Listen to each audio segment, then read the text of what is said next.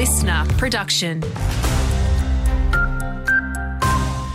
Hey there, Alex Stilianos with you. Townsville University Hospital is promising continued support for the 97 families and individuals affected by substandard audiology care. It comes after an independent investigation found there were oversights in the programming of cochlear implants at the hospital. Chief Executive Kieran Keyes says financial support could increase. All up, 97 people will be being paid a total of $2.2 million.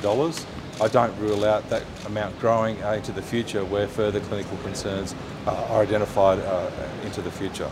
Off the back of recent bushfires across the northwest and ahead of a projected hot and dry summer, MP Robbie Katter has expressed concerns regarding the rural fire service. The member for Traeger has released a statement looking at the resources of the RFS and particularly the impact volunteer numbers have had on the service in recent years. Uh, but they're not resourcing it more with, um, and I oh, sorry, like the rural fire service, their their resources almost halved. So a warning for parents ahead of summer. Royal Lifesaving Australia is concerned about the number of drownings among Northwest toddlers. Tanisha Gambrell from the Queensland branch says as almost 200 children aged 0 to 4 drowned in our state in the past two decades. 33% of those children were aged 1. 45% of those occurred in summer, 47% of those occurred in a swimming pool, and 77% occurred following a fall into water mortgage holders have so far managed to accommodate the fastest rising interest rates in a generation, according to the state's peak real estate body. It comes after the RBA recently hiked rates for the 13th time this cycle. REIQ COO Dean Milton says while the number of building approvals are dropping, the biggest impacts are being felt by first home buyers.